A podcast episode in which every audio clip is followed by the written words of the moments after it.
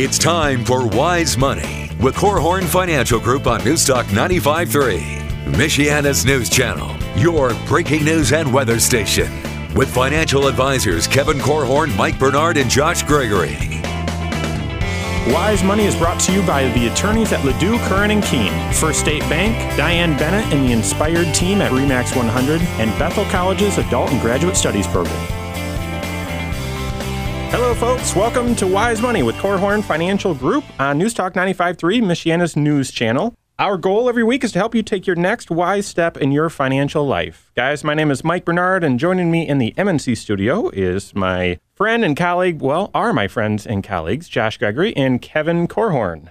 Yeah, thanks for spending the hour with us today.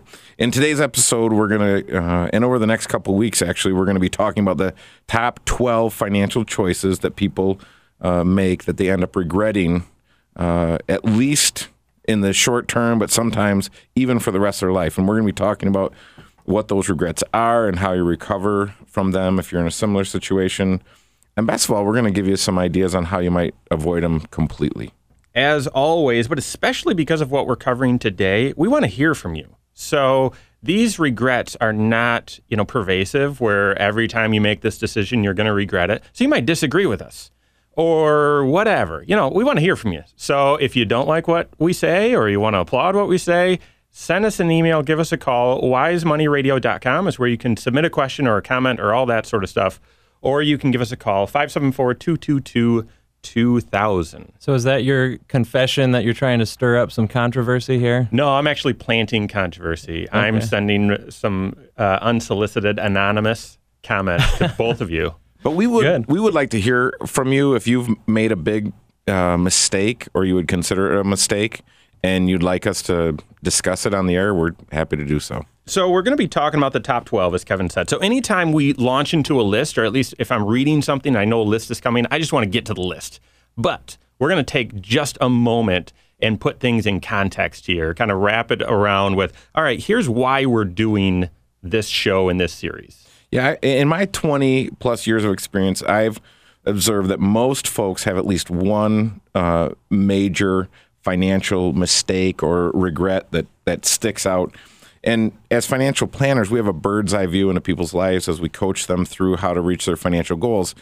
And many times, there's a good deal of guilt or shame that uh, comes with having made a big mistake. And so, what we've tried to do is encourage people to take the energy that comes uh, from the shame or regret that they might have and use that energy to work their way out of whatever mistake or problem that might be. And most folks are amazed at how quickly mistakes can be remedied if you have a plan. So I think it is important, you know, to point out that you know whether you feel guilt or shame or whatever your emotions. Uh, a lot of times when people make mistakes, they feel alone, and I'm going to tell you, you're not alone. You know, your your biggest financial mistakes typically aren't what you discuss around the water cooler at work or the pool party this summer, but everyone makes mistakes. And I, as I see it, the issue isn't did I make a mistake, but rather how did I respond to the mistake and rectify it so it doesn't swamp my financial boat? You know, you just hit something there that I, I think is kind of the sneaky thing about financial mistakes is that when people make the mistake and regret sets in after the fact, it's not like they're out telling the world that they screwed up, right? Right. Um, and because of that, nobody really has a, a, great venue for learning about other people's mistakes because on a surface level, you might think, hey, uh, my neighbor, they've got it together financially. They have no regrets, right?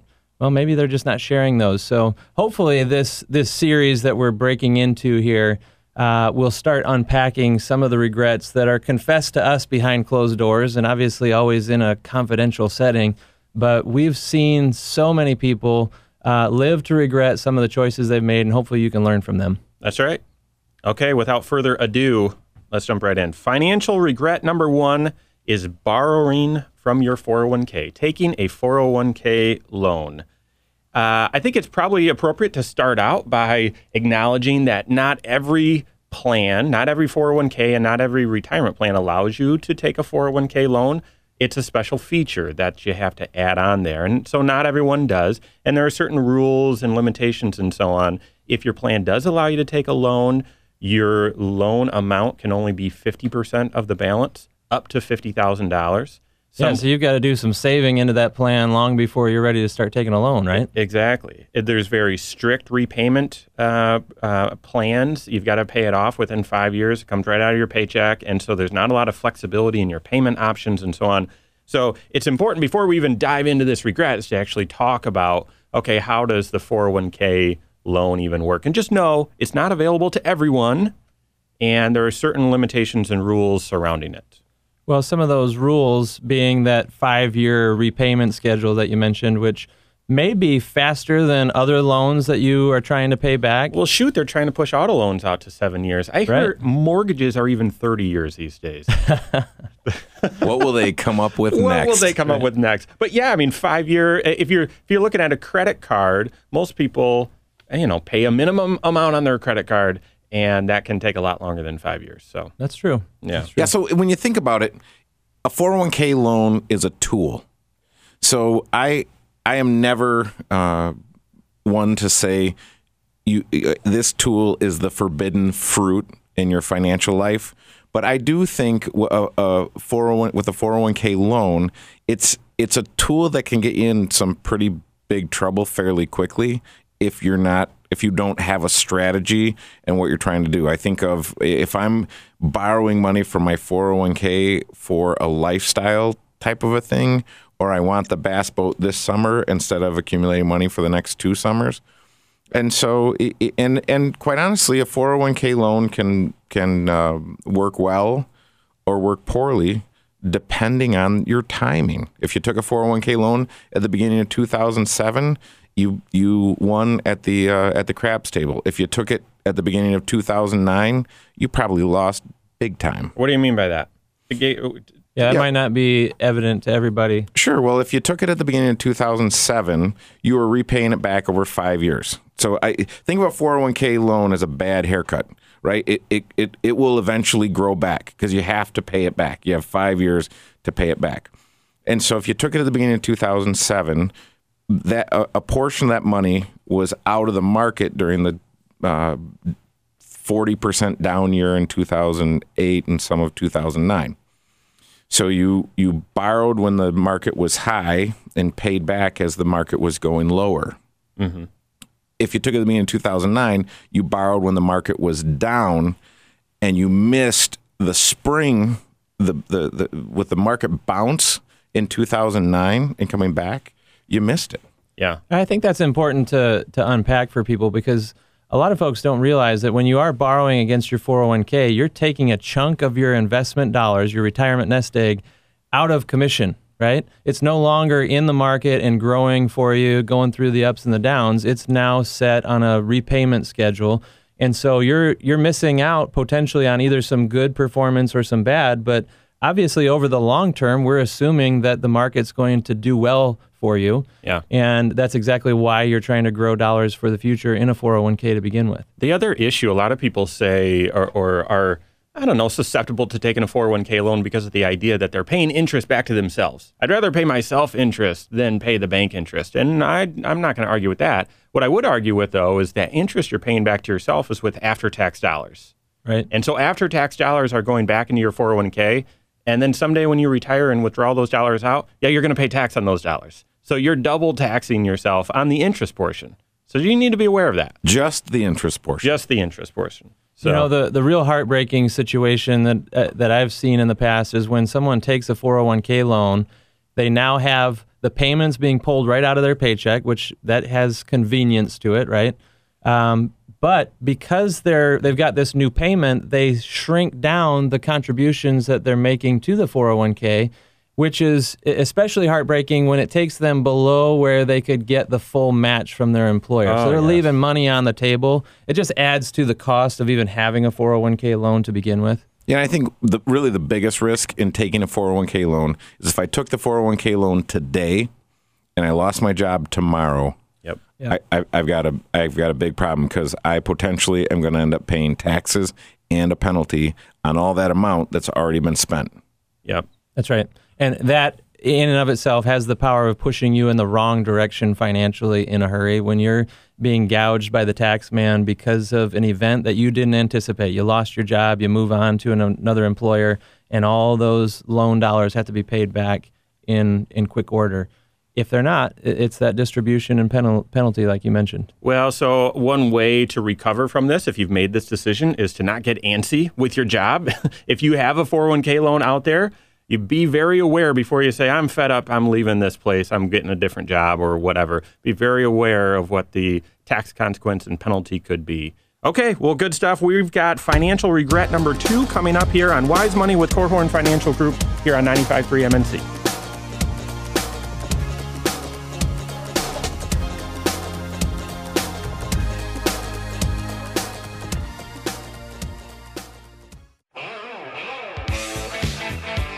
This is Wise Money with Korhorn Financial Group on News Newstalk 95.3, Michiana's news channel, your breaking news and weather station. Hello, folks. Welcome back to Wise Money with Korhorn Financial Group right here on News Newstalk 95.3, Michiana's news channel. My name's Mike. In the studio with me, Josh and Kevin. Both of us, or all of us, financial advisors at KFG. If you have a comment about what we're talking about, a question for the show, or anything like that, go to wisemoneyradio.com you can also check out previous episodes and all of that right there. Or you can give us a call, 574 222 2000. Okay, so today's show, and really the next couple shows, is, are all about your biggest financial regrets. Not to poke you or make you feel shameful or embarrassed, but really to talk about all right, how do you avoid these mistakes in the future or how do you learn from them? Basically, recover quickly. You know, terrible lessons are some of the best ways to improve or, or excuse me, you know, terrible experiences are some of the best lessons in life. So we're talking about that today. We're starting, uh, we started with uh, taking a 401k loan. That was the first regret. Second, here we're launching into right now, and that's drawing Social Security early.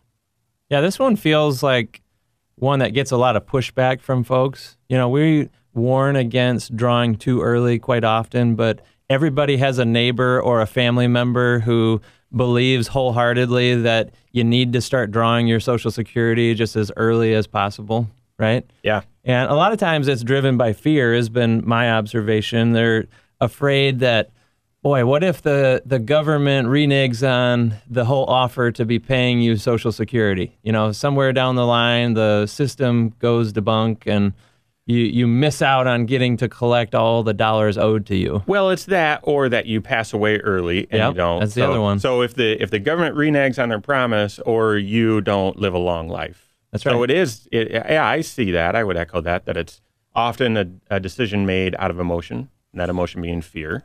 Well, and it also, Mike and I yesterday were in a different state talking to another financial advisor and sharing ideas. And his strategy for all of his clients across the board is take it at 62. Yeah. Take it as soon as you can. So so he advises everybody the Everybody. same, no matter what their no situation matter what, is. because his his philosophy behind that is you never know when you're going to die, and he you can't argue with him because you don't ever know when you're going to die. But I look at that and I think, well, what's the biggest risk? What are we dealing with here?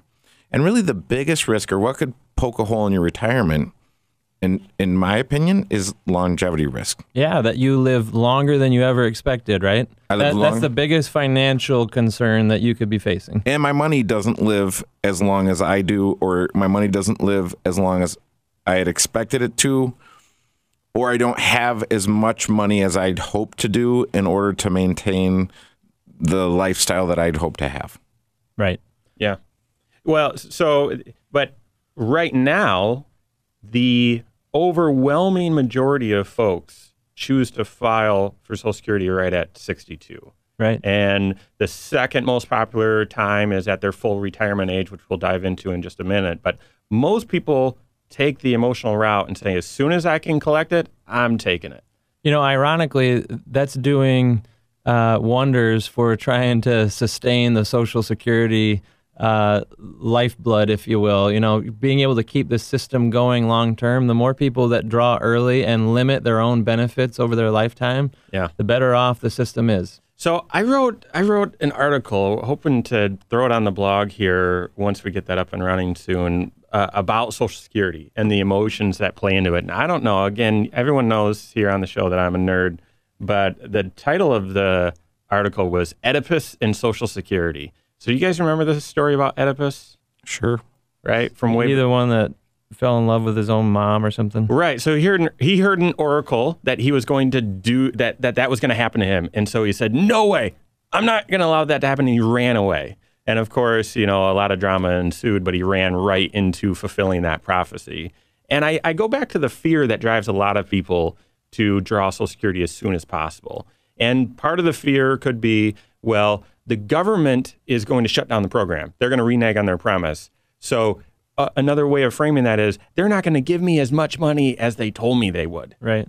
And then second, the second fear is, uh, you know, I might, I might die before I am able to collect a large amount. Well, drawing Social Security early is a very similar way of taking matters in your own hands, just like Oedipus, and basically securing that you're going to get the smallest amount out of Social Security possible Yeah.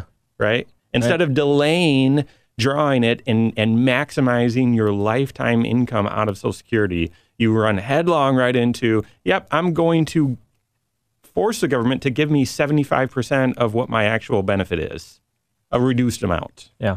Yeah, if you draw at 62, you're drawing 75%. And at 66, you're drawing 100% of your benefit. If you wait till 70, it's 132%. Yeah, so the For your whole there. lifetime. Right, That's the point. for your whole life. And the big deal uh, also in considering this, I mean, the, the reason why you would for sure draw at 62 or as soon as you can is if you did have some health issues that statistically your life expectancy, it just meant that you, you weren't going to live as long as a healthy person your age. But I wouldn't say that's an absolute though, because if if you're single and you've got health issues, absolutely.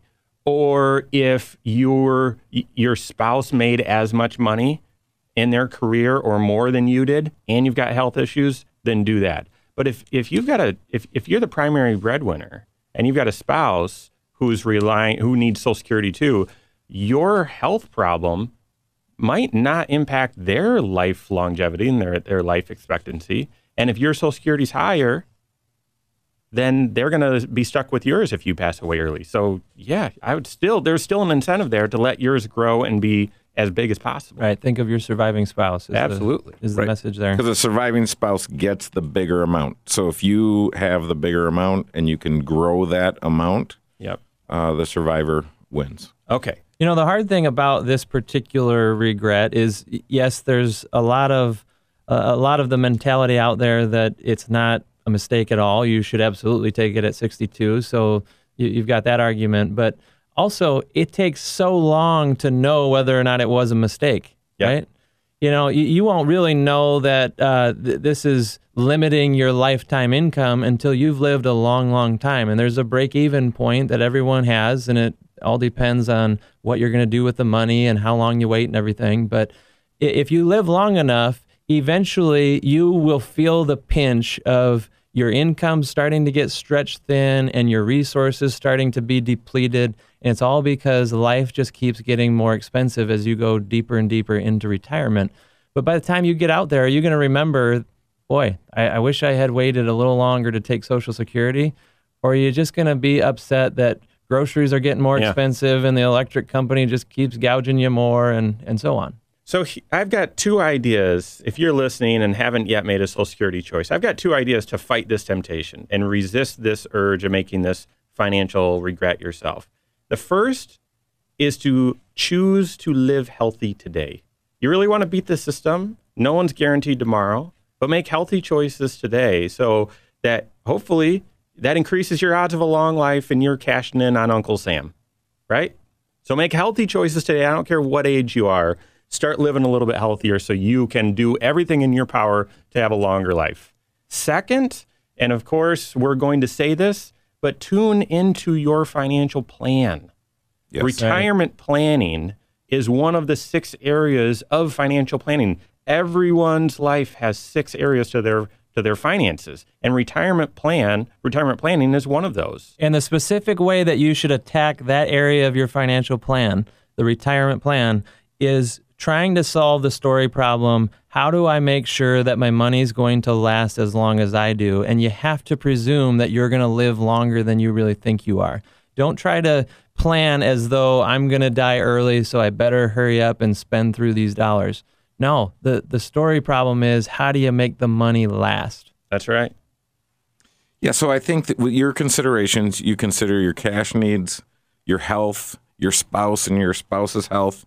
And the other thing that we didn't mention is am I going to come out of retirement and start working? So I take it early.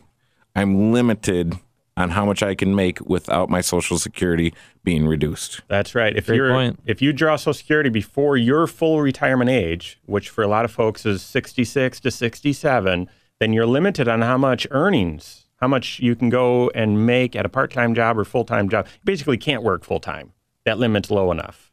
Without your benefit being reduced. That's right. That's right. So, okay, well, good stuff, guys. All right, we're talking about big financial regrets, how you avoid them, how you recover from them. Coming up, we've got regret number three. And by the way, regret four, that's a doozy. Very controversial. So, looking forward to that. Coming up next on Wise Money with Korhorn Financial Group, 95.3 MNC.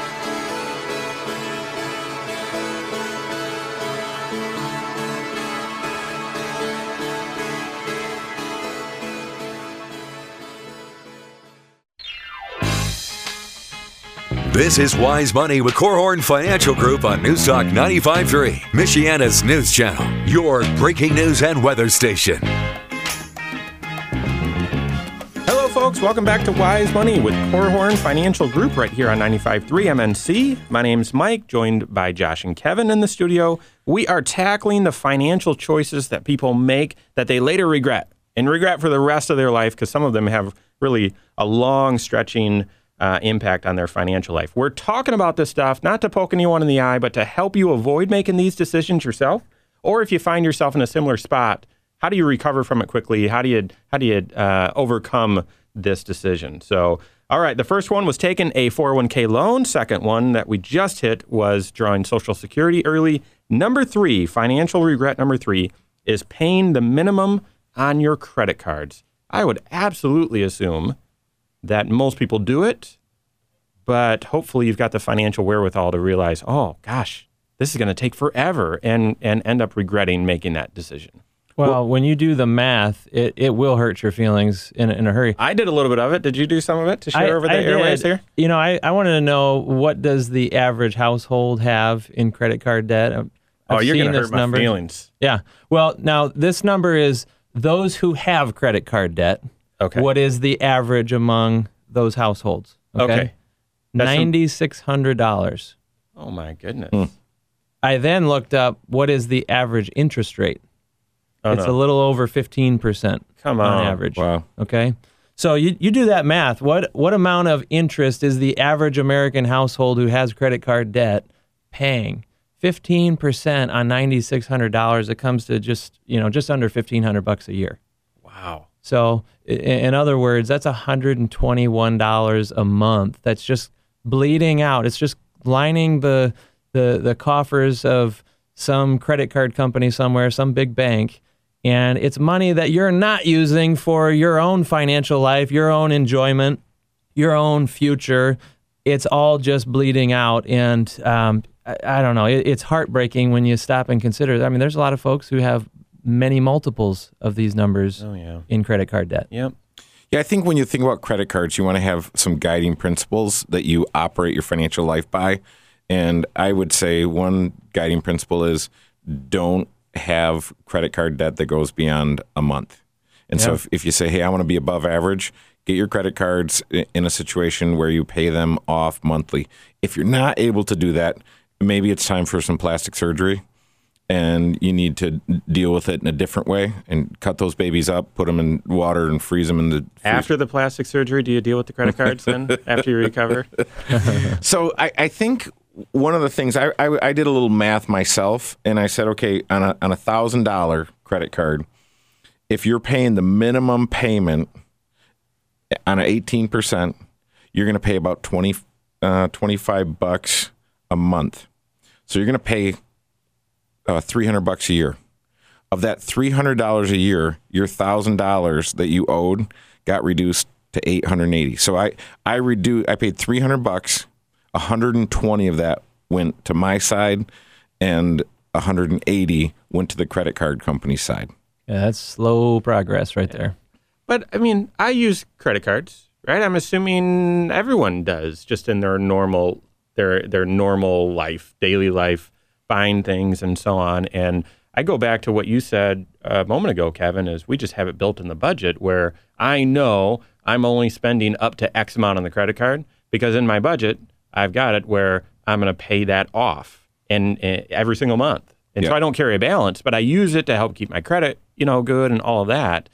Not And to some be places- a con- contrarian here, but you are one of the more disciplined people that I've ever met. Yeah, but I'm just saying that, you know, just to, to, to bash, hey, credit card debt is so bad. It's very common for people to use credit cards. It's just a normal thing. So again, you know, I, I don't feel like you're alone or whatever, you know. And but so you said I'm I'm disciplined. I would hope that everyone would build in discipline. I, I Right? agree. You have to have a system for doing that, and maybe that's an actual tool that you have on your phone, maybe a mint.com or something like that, that keeps the running total of what you have been spending on that credit card. Because a lot of people, and, and I'll throw myself into this category, uh, I have a credit card that I use for non monthly expenses, things that um, I'm going to be using our savings, which is constantly building up, and then I draw off of it to pay for these lump sum expenses. I just swipe a credit card throughout the month and then just pay the whole thing in one one shot. I am frequently surprised at how much I've used the credit card throughout the month. And I'm I'm not using it frivolously. It's for things that we need or things that we plan for. But if you ask me each time I open the credit card statement, okay, guess the balance, I'm always going to be wrong. Yeah. And I am paying attention, Yeah, right? yeah. So I I don't know how even the most disciplined person without a system like a mint.com or something like that is going to be able to keep that running total going in their head throughout the month. Oh, month. it's so easy to lose sight of that. And one way you can build that discipline in is you just connect the credit card company to your bank account. And you say, hey, look, I want to you to draw 100% of the balance out of my account, mm. my credit card balance, on a monthly basis. So that way, you're never going to have a month where it's not all paid. Yeah. And that, that forces you. That, that's kind of a little self discipline that's baked in, and it forces you to make sure you've always got enough money in the checking account to get the credit card bill completely paid. Because if not, you're bouncing. Yeah, I was just going to say, gosh, you got to make sure, you know, giving up the discipline on knowing what your balance is or when you pay it and all of that, you really have to increase your discipline on making sure you've got enough cash in the bank. Absolutely. Yeah, interesting. Okay, so are you guys fans of folks spending? Josh, you said you only use your credit card for non-monthly, not like non-regular Right. expenses. But a lot of folks work the points, and so everything they spend, it all goes on the credit card. Are you fans of that? I personally am not, and it's all because I've heard of the studies that show when you are swiping a card, you statistically are spending more money than you otherwise would have if, for example, you were paying with cash. There's hmm. something more emotional about giving up cash. I, I have a $20 bill that I pulled out of the bank. It's been in my wallet, and I haven't spent it because I don't want that $20 to leave my hands. And yet I've swiped the debit card many times, spent that $20 several times over. It's just something comforting about the cash in your hand. When you when it's gone, you know it's gone. Hey, right? Josh, can I borrow 20? No, you may not. Can we hit Starbucks on the way home? So credit cards and points and rewards and all that, again, it's a financial tool. It's it, it- there's not a tool in the toolbox that's good or bad. You can use the tools for the wrong thing and you can get yourself in trouble. I say if you find yourself paying interest on credit card debt, get rid of your credit cards. Yeah. So here, let's turn the corner here. A lot of people are in this situation. So how do you recover from it? How do you avoid it? I would start by saying how to recover from it. If you've got credit cards and you're and you're just paying the minimum, again, that's the regret. It's just paying the minimum. Is to instead of looking at it, what's the least I can pay? Flip the script and say, what's the most I can pay? That strategy is called a debt snowball. Well, and one of the ways that you find money to feed into that debt snowball strategy is by going through line by line through your budget and find the things that you could temporarily cut out of your life so that you have resources, you have margin that you can start pummeling down on this debt. and paying more than just the minimum to get these things paid off and out of your life for good. That's right. And then the way to avoid it, so I'm a big fan of the debt snowball. We just talked about that. The way to avoid getting into this problem in the first place, in my opinion, have a disciplined budget and be working the three bank account system, which we've talked about several times on the show, where you're setting money aside for those irregular non-monthly expenses. Josh said he uses his credit card to pay them, but the cash is set aside in his delayed spending account to pay that off every time the bill comes. That's exactly right. We have a bank account that is specifically for building up resources to cover those expenses that you know are coming down the pike here. Uh, maybe it's Christmas that's not that far away, right? Or the next vacation that you're going to take. You need to be building up savings to cover those things so that you don't have to swipe a card and literally borrow money to cover Christmas or to cover the vacation. The card, the credit card becomes more of just a transactional tool. You got it. Yeah, and if you're in this boat, I would encourage you to get help. A lot of people have some sort of shame or embarrassment, what have you. Work with your certified financial planner. Find someone from your church, someone that find someone that's a big fan of Dave Ramsey, who's a who's a you know a big budget hound. But find someone who's got these skills. It's a skill to be able to run a budget and to be able to use credit cards without getting yourself in trouble. But just think when I'm using my credit card, I want to have a strategy to get them paid off every month and never pay credit card interest. If you disagree with us, have a different idea, or have a question, give us a call, 574 222 2000, or reach out to us on wisemoneyradio.com. We got the controversial financial regret number four coming up next here on Wise Money with Korhorn Financial Group here on News Newstalk 95.3, Michiana's news channel.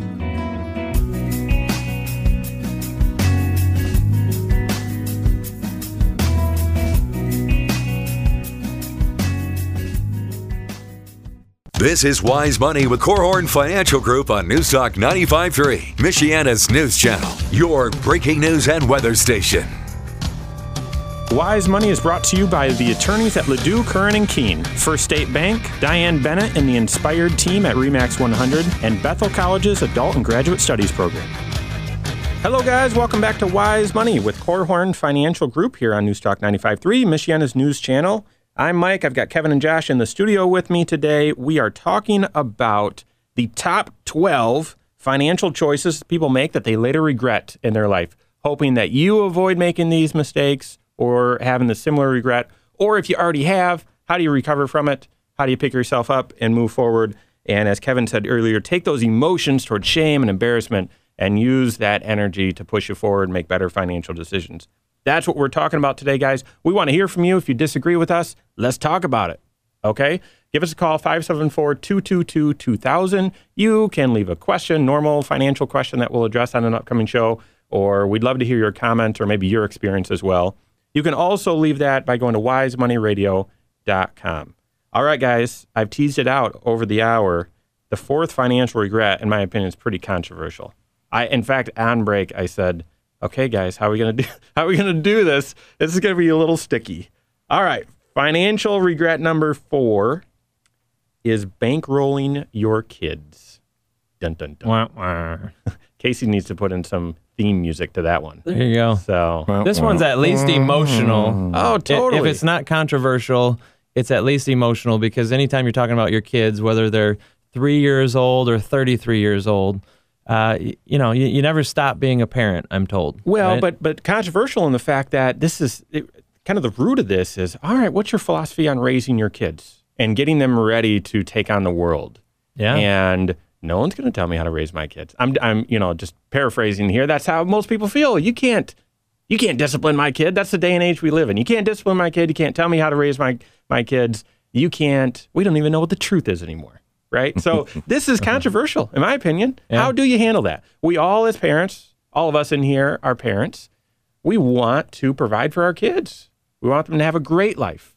We want to, in many ways, have their life be easier than ours, and right. certainly set them up for financial success. So how do you how do you do that? How do you balance all of it? Well, especially when, you know, having that goal in mind, making an easier life for your kids, it takes away some incentive or reason to ever say no to your kids as well.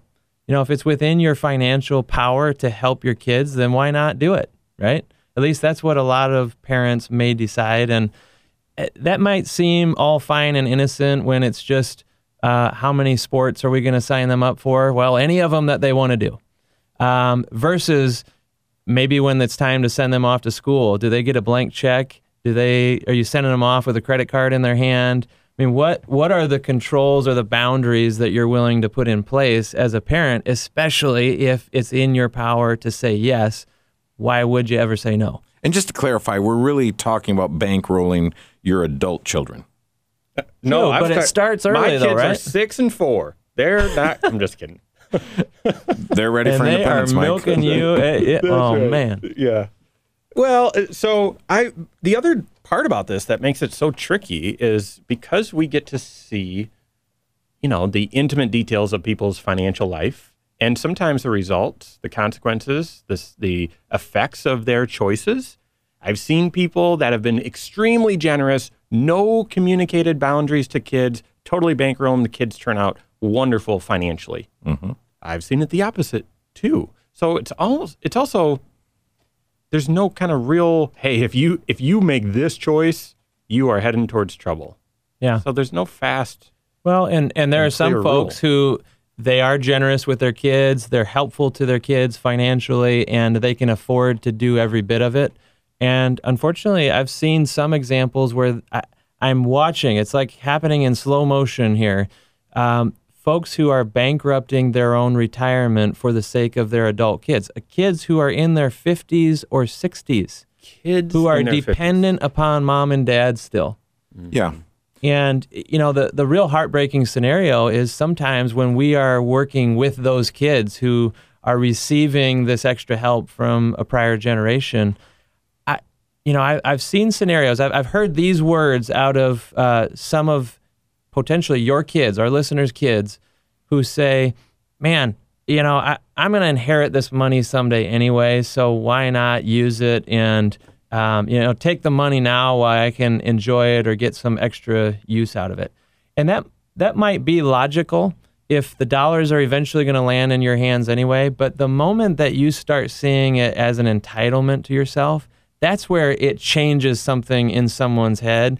And without exception, I always see that mentality in the lives of people who are living just beyond their means, mm. right? And I I don't know if they they've gotten used to just being able to spend more than they make because mom and dad have consistently bailed them out or supplemented their income, but it changes someone, it changes their behavior, changes their habits when it when it happens. Yeah, and it changes the relationship too. And I think when you look at that dealing with money and your adult children, it's confusing because they wonder is it is the money that I have to work with the money that I have, or is it the money that I have and the money that mom and dad have? Right. And so I've done, you know, in, in preparing for the show, um, just a lot of reading and research, and they, you know, they say, well, hey, make sure that you're you're lending this money to your children, and you know that's it's kind of a farce depending on the relationship. I've seen it e- even in my own family, where it's it's not a, it's not a loan, Dad, it's a gift, because um, you're never getting that money paid back ever. Right. And so and and so you know the, the you know the real smart people on money say, well, make sure you know be clear on how the kids will use the money and get them get the details in writing and all this stuff. And I think is that really how you want your relationship with your kids? I mean, that sounds like the relationship I want the bank to have with my kids. Right. Yeah. Not So if you're going to go that formal, should it really even be you stepping in to financially help? and there are there are um, places online that you can go that you can formally have a, a a loan agreement drawn up and and a interest rate and all these things. Um, but I I think man the way that it changes the relationship, it really i- i- it's really something that you should consider strongly before entering into this. Yeah. I it's tough because I never want to give any financial advice or guidance that I wouldn't also do myself. Never. Never do that. Always eat my own cooking. And I know you guys are the same thing and that's how we operate at KFG. However, what I'm about to say for advice to those of you in a similar situation or pondering this is not what my folks did for me. It will probably be what I do. My kids are younger, so I don't have to tackle this one yet. But what I would encourage you to do is start talking with your kids about money early. Involve them in the conversation, give them some test cases to illustrate or demonstrate, I should say, responsibility with money. Talk to them about a budget and the purposes of it. Get them involved. Have the financial discussions openly with your kids, not airing all your dirty laundry, but talking to them about wise financial principles. We're often involved in those discussions for some of our clients. They ask, hey, can you talk to my kid in high school or is in college and talk about how to make great financial choices? But for me, my folks never involved us, but there was just an inherent drive. Hey, as soon as I got a car, I was getting a job because I didn't I didn't want to ask my folks for money. My folks are some of the most generous people around. I was afraid to ask them for money because then they they then had license to judge what I was going to do with the money. Yep. And I wanted to be independent. Yep. So, but I even though that's not what my folks did for me, and I suppose I turned out okay. I would encourage you out there start talking to your kids about money. Well, and you're creating the environment that they're either going to be forced to learn and grow in, or you're going to make it too easy for them and they never have to pick up new skills. Thinking about budgeting, for example. Which is a skill. You've Yeah. got to pick up that skill. The, the only way that you get really good at budgeting is when you live with constraint in your life. You have a certain paycheck and you've got to make it stretch. So you learn how to budget, right? Yeah. But if, if as a parent you create an environment where budget isn't necessary because you remove all constraints by filling in the, the gap when their own resources fall short, then why would they ever need to build that skill of learning how to prioritize, learning to say no to themselves or not yet to themselves? Yeah, and I think this is where you'd want to involve your certified financial planner. If you are uh, a parent and you've got adult children, and to say, does this fit within my financial plan? Can we actually afford to do this, and and should we do this? Because there's the internal finance. A lot of times, this uh, taking care of my adult children is born out of uh, regret that I have in how I raised them and all kinds of other internal finance issues. So talk to your planner about this and, and get some help. Okay, guys, so this is just launching the series about financial regrets. We've got more of this next week and so on. So that's going to do it for us today, though. Thanks to Josh, Kevin. I'm Mike Bernard. We'll see you next week here on Wise Money with Korhorn Financial Group right here on 95.3 MNC. Securities are offered through Securities America Inc., member FINRA SIPC. Financial advisors offer advisory services through KFG Wealth Management LLC, doing business as Korhorn Financial Group. KFG Wealth Management LLC, Korhorn Financial Group, KFG Insurance Agency, and KFG Tax and Business Services are separate entities from Securities America Inc. Tax services provided by KFG Tax and Business Services, and insurance services provided by KFG Insurance Agency. Listen again next week to Wise Money on News Talk 95.3 Michiana's News Channel.